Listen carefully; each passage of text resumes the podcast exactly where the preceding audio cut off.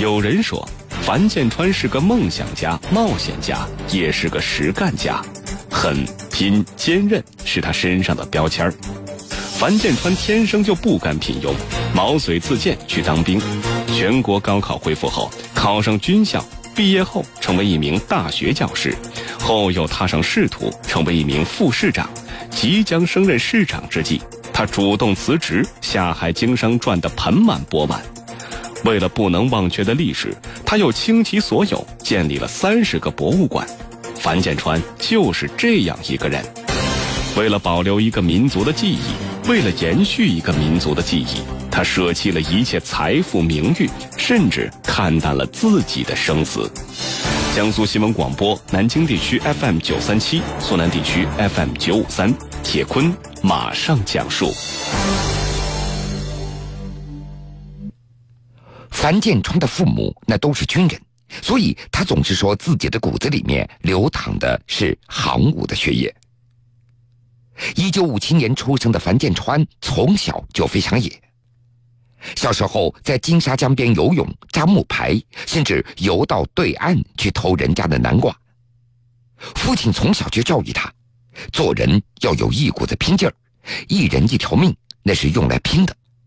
所以每次樊建川跟小伙伴打架，父亲从来不会帮忙，在旁边就这么看着，打赢了还会奖励他。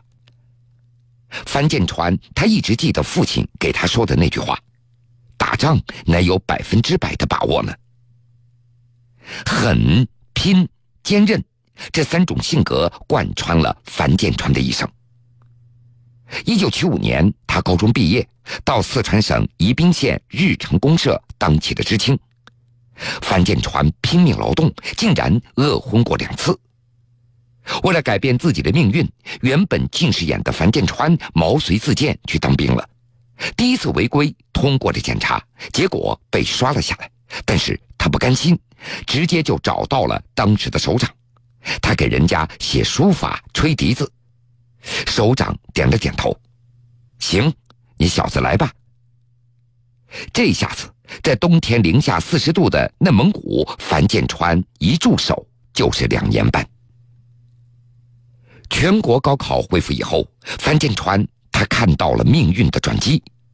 他复习资料，备考军校，全军八十个人报考，只招收一个。当时他的心里也打鼓，那么多人考试。凭什么自己可以考得上呢？但是不管那么多了，拼了再看吧。结果樊建川如愿的考上了西安政治学院，毕业之后又进入了重庆三一大教书，这一教又是八年。可是樊建川他从来都认为自己天生就不甘平庸。那个时候能够当个大学老师，那是多少人羡慕的事情啊！但是樊建川却觉得这个工作自己一眼就可以看到头了，都能够看到自己是怎么老去的了。很快，命运再次眷顾了他，让他步入了仕途。三十四岁，樊建川就当上了宜宾市常务副市长，但是他还是不满意，原因竟然是工资太少了。当时他曾经以副市长的身份参与了一次夜市摆摊的活动，为的是亲身体会一下市场经济。当时还在宜宾市引起了轰动。这不体验不要紧，这一体验啊，樊建川的眼光就更远了。就在他即将升任市长之际，他主动的辞职下海经商了。一九九三年。樊建川跟朋友凑了一笔钱，合伙开了一家房地产公司，带着家里人辗转又到了成都，蜗居在一个很小的房间里。当时女儿都只能够睡在沙发上。为了自己所谓的房地产的事业，樊建川他是破釜沉舟，带了巨款，盖好的房子却只靠关系卖了一户。熬了大半年，朋友们全部都傻眼了。他自己也感觉到山穷水尽了，但就在这一年的十一月份，一件意想不到的事情发生了。国务院召开第三次房改的方案，要求单位不再提供福利房了，房子将由商品房作为主导。这转眼间，让置于死地的樊建川又掌握了主动。成都双流机场需要一个完整的小区，樊建川就在这个地方挖到了他人生的第一桶金。凭着天赋和诚信，他苦干了八年。等到二零零一年的时候，樊建川把自己的企业做进了四川省前十名，登上了中国富豪榜的前两百名。那个时候，他赚的是盆满钵满，在成都市最繁华的地段，不仅拥有自建的商品房，还有办公楼、商铺、加油站等等。这时，在别人的眼里，樊建川那绝对是完美的。下面，咱们再把话说回来。三十四岁，樊建川就当上了宜宾市常务副市长，但是他不满意，原因竟然是嫌工资太少了。用樊建川自己的话解释，当时作为市里的领导，那些薪水不够支持他收藏的。原来，父亲在被关牛棚的时候，樊建川每天都会收集小报和一些传单，一部分呢他会拿给父亲看。另外一部分他自己会收藏起来，他想了解到底发生了什么。也正是从那个时候开始，他就有了收集报纸、书信的习惯。在西安读书，有一条古玩街，樊建川也会经常去闲逛。他会跟着懂行的收一点才子佳人、风花雪月的东西。后来他就觉得那些东西没什么意思。因为是军人出身，樊建川对抗战前辈由衷的怀有敬意，他想用自己的方式去纪念他们，于是他就收集各种跟抗战相关的东西了。说出来您可能都有点不相信了，那个时候樊建川到处捡破烂，人家不要的东西他会当成宝贝一样的带回去。尤其是去了老村老宅子，看到堆在一起的那些旧垃圾，他就会忍不住的上前扒拉扒拉。他缠着人家问家里还有没有。而那段时间，樊建川也没什么钱，比如一家人周末出去逛街，本来答应好要给妻子买条裙子的，半路上他突然看到自己想要收藏的那些勋章，樊建川就笑嘻嘻的扭头跟妻子说。你先把钱借给我，下次我再给你买吧。为了收藏，樊建川他甚至连饭都可以不吃。在赚到钱以后，他更是甩开了膀子，只要看中的东西，立即就要买。说有一次，樊建川在河北塘沽看到有人在砸一个碉堡，他就问：“兄弟，这碉堡是谁修的呀？”一听说是抗战所留下来的，他赶紧就付钱，愣是把这五十吨的碉堡运回到四川。一九九九年九月，樊建川申办成立建川博物馆，主要是为了以博物馆的名义买一点文物，避免一些法律上的纠纷。对于修建博物馆，当时他也没什么信心，他总是觉得，博物馆那是神圣的，高不可攀。自己怎么可能私人建一个博物馆呢？二零零一年，在卢沟桥抗日展馆参展，樊建川把自己的藏品带到北京之后，国家文物局的人看完之后吓了一大跳，当场十四件展品被鉴定为一级文物。樊建川回家一拍大腿：“我要建博物馆。”但是。知道他的想法以后，几乎所有人都反对。文物你捐给国家就可以了嘛，没有必要掏钱搞这个事情。但是樊建川已经铁了心了，用他的话说：“一个民族要有记忆，历史是绝对不能够被遗忘的。四川有两千家房地产开发商，少我一个没关系。中国十三亿人。”十二点五亿都该过平淡正常的生活，但是也应该有人挺起脊梁，敲响警钟。我就想做一个敲钟的人。樊建川他不但要建博物馆，一规划那就是五百亩。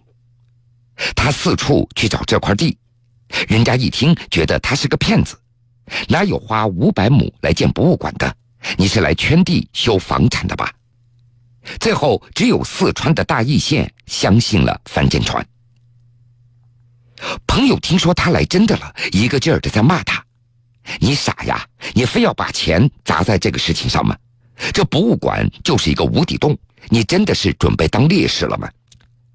但是樊建川可不管别人的意见了，他卖掉了办公楼、商铺、加油站，把资金全部投到了博物馆上。手续办完，开工已经是二零零四年的十一月份了，他却又给自己定了一个目标：二零零五年是抗战胜利六十周年，这是一个甲子，是个大事，必须在八月十五号准时开馆。有人说，樊建川是个梦想家、冒险家，也是个实干家，狠、拼、坚韧是他身上的标签儿。樊建川天生就不甘平庸，毛遂自荐去当兵。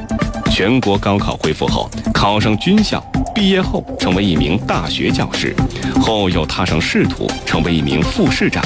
即将升任市长之际，他主动辞职，下海经商，赚得盆满钵满。为了不能忘却的历史，他又倾其所有建立了三十个博物馆。樊建川就是这样一个人。为了保留一个民族的记忆，为了延续一个民族的记忆，他舍弃了一切财富、名誉，甚至看淡了自己的生死。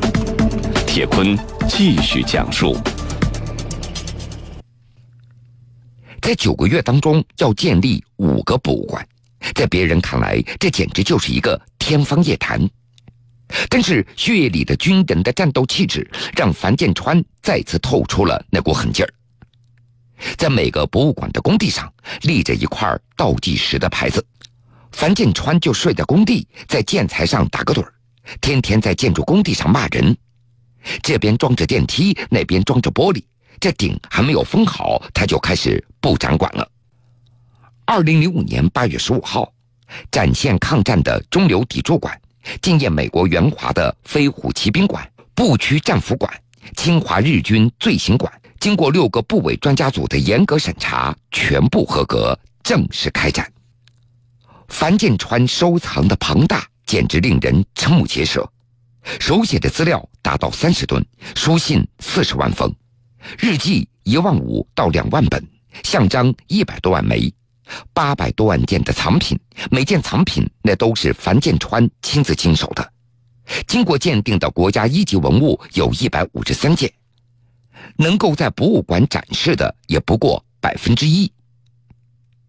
在第一批五个展馆落定以后，樊建川再接再厉，又建成了川军抗战馆、中国壮士群塑广场、抗战老兵首映广场、援华意识广场等系列场馆。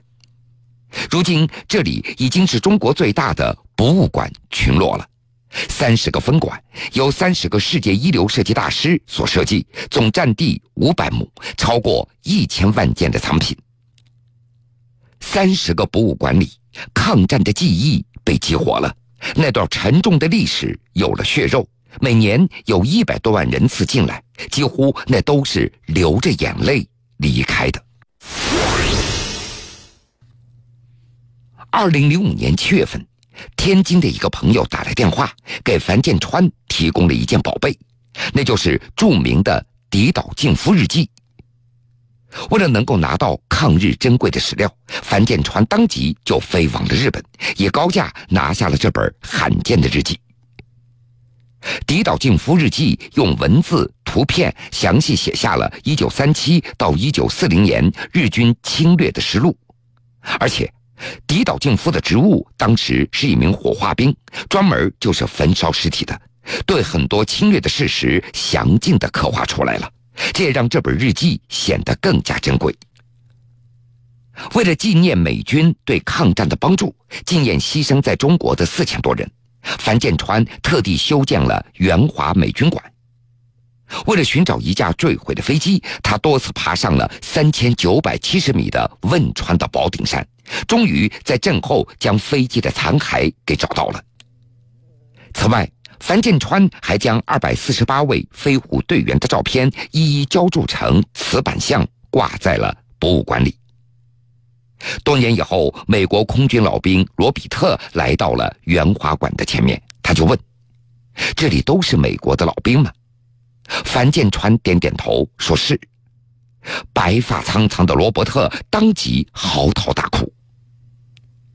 这样的画面同样发生在壮士群宿的广场，大约三千平方米的中国地图上，两百多位抗战名将烈士的铁像就站在他们战斗或牺牲过的地方，一眼望过去，令人肃然起敬。左权将军的女儿左太北，父亲牺牲的时候，他才年仅两岁。就在广场揭幕的那一天，在壮士广场看到父亲雕像的时候，左太北泪如泉涌，抱着雕像失声痛哭：“爸爸，让我抱抱您吧。”而更令人震撼的地方，那就是抗战老兵首映广场了。首映广场一排排的玻璃上印有四千多名抗战将领或者老兵的鲜红的手印。为了取得这些手印，樊建川跑遍了全国，而那些手印儿许多都已经是五指不全了。在这些手印里，其中一枚属于张其轩老人，他是一位川军老兵，在一九三八年参加过藤县保卫战，那是一场非常惨烈的战役，五千人基本上都阵亡了。张其轩老人有幸回到了四川。樊建川知道以后，他一定要将老人的手印儿给印上。老人也为他积极的呼吁，多方寻找当年抗日的老兵。哪知道，就在广场建成之前，老人突然辞世了。樊建川悲痛无比，为了完成老人生前的心愿，他在太平间印下了老人的僵硬的手印。而这样的手印还不止一个。三十个博物馆，樊建川他最不愿意去的，那就是战俘博物馆了。这是全世界唯一一个为战俘所修建的博物馆。樊建川的父亲参加过抗日，曾经一度被俘，为此留下了心结。当时被俘的战士被杀害以后，他们的亲人都觉得不光彩，即便活下来也会受到歧视。所以在樊建川看来，因为觉得做了俘虏是个污点，这些人的一生可能就是一张照片，那就是被杀之前日本人所拍摄的。他们死了，亲人还不敢说，这是一个几百万人的大群体啊，就这样被忽视、被遗忘了，想想就让人心酸。在日本，樊建川曾经用一段时间买下了市面上所有战俘的照片，最终将他们带回到。国内的博物馆里，在战俘馆那曲折的回廊里，无数流亡异乡的忠魂得到了安放。那一张张黑白的面孔，记录的是中华民族的血泪。以色列驻华大使进馆参观以后，为樊建川写下了这么一段话：这是一个平凡的人干了一件伟大的事，他留住了一个民族的苦难。为了这么多的博物馆，樊建川把自己赚来的钱一分不留的全部投资进去了，光利息一年那就是七千万，十几个亿说砸就砸了，而他自己的生活却过得越来越简朴。樊建川穿几十块钱的衣服，抽二十多块钱的香烟，吃十几块钱的外卖，无论是做节目、做访谈、签售，他都穿着博物馆里自制的宣传 T 恤衫。但是博物馆还是要通过运营在维持生计，毕竟这里还有五百多名的员工。于是樊建川在馆内结合文创产业，提供一些休闲配套服务，但还是不够，他就干脆写字作画来卖钱，一幅字无论大小，那是一万块。为了博物馆能够经营下去，樊建川他也真的管不了太多了，他也会经常的自嘲。我就是这么不要脸。通过不懈的打拼，现如今建川博物馆群落实现每年将近两千万元的盈余，整体估值高达八十亿的天价。但是樊建川又决定了，自己死后博物馆捐给国家。在他看来，自己只有一个小女儿，未必会对此感兴趣，还不如就交给国家了。很多人都夸奖他。你太了不起了！八十个亿就这么交给政府了。樊建川却说：“不是我了不起，我仅仅是在做，做算什么呢？让博物馆一直存在下去，这才是一个浩大的工程。我只用花几十年的时间而已，但是保存需要几千年。”樊建川他发自内心的期望这些珍贵的文物可以被好好的照顾起来，因为这是历史的见证。现在樊建川还有着自己的计划。他在筹备更多的展馆，关于改革开放，关于时代建设。他希望在自己有生之年能够建满一百个。用他的话说：“现在有房奴、车奴，我是馆奴，我愿意一生为博物馆做奴隶。只要能建够一百个，我马上死都可以。”对于丈夫死了以后将这些博物馆捐给国家，妻子也同意了，但是。另外一份遗嘱，妻子坚决不肯答应。樊建川他要把自己的遗体捐给重庆三一大，希望用自己的皮崩一面军鼓放在博物馆里。他对妻子说：“谁要敲一下，我就在声控电视墙上给他唱首歌。他必须给博物馆捐一千元钱，这样即使我死掉了，还能够为博物馆做出贡献。”多少人都忌讳提到死亡，但是樊建川说的却是格外的轻松。